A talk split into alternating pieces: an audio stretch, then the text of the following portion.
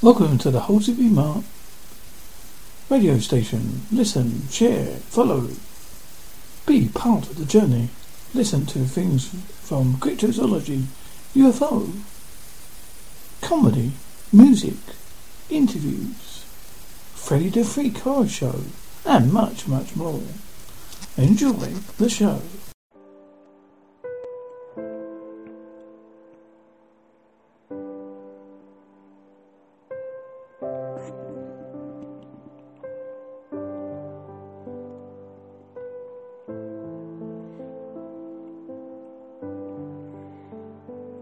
Chapter 1 There is a man who stands always on my horizon, large, cloaked, and formidable. I've seen only his back. Over years, his back has preceded me on occasions, dropping clues for me to read when I come to where he has passed. I've never been able to catch him, although I come closer, coming closer. Been in my dreams before, every moment of crisis, every tumble into truth and it ever befallen me. Striding away, his shoulders like a second horizon.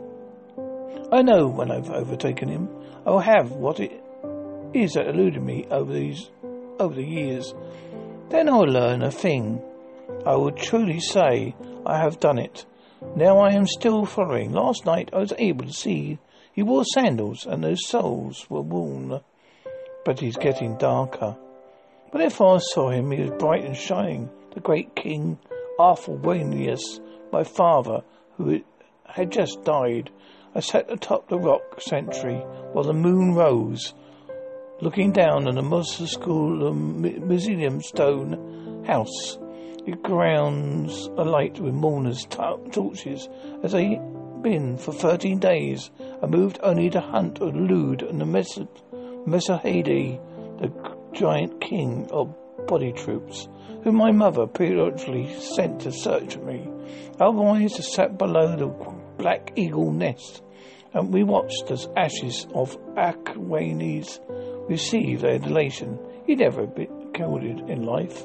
They loved him for dying. The relief was a palpable thing. They grieved for him, so that their grief was real.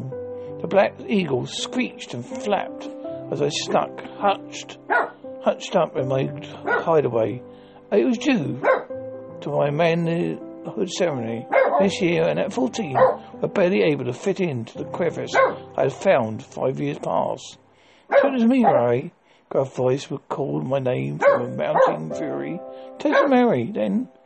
We knew they were coming there, brat. There's no mistake, my uncle Casimir's commanding squeak. My throats tightened. It, I was big for my age, but not ready to tangle my own relatives, Corneses in particular. I half stood. And when I saw him, first saw him, a man, he was shining up in the slopes to my left, a long black cloak. He ascended in the unbrashness of youth. I t- told, thought of him the most striking figure I've ever seen. I leaned forward, calculus forgotten. The man walking somehow in the moonlight wore a braid swinging in his waist. At once he did the old vampires Telemedius, the great kings. I heard men muttering, stones clicked, and dark shapes crept across the shelf below me to intercept him. The full moon went behind a cloud and eagle braided. They wrestled around his nest in the sudden dark. Times later, I heard Curtis's steps, others descending to his mausoleum below. The moon had wrinkled out all trace of the blue cloaked man with a long braid. I lay back, stretched out on the rock shelf, eyes closed, thinking of the blue cloaked lord.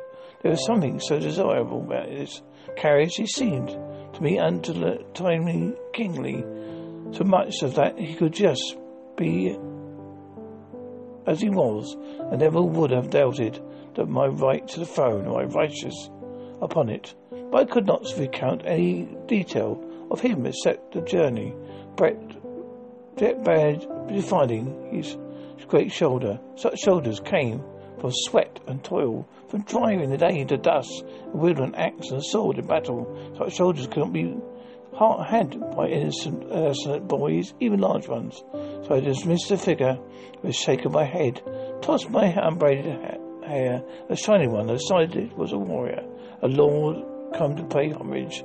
Since the Missouri were gone, I'm off. I set off towards the interment ceremony, cautious to seek you out. For the first time in anybody's memory, Tamari would willingly attend a state occasion.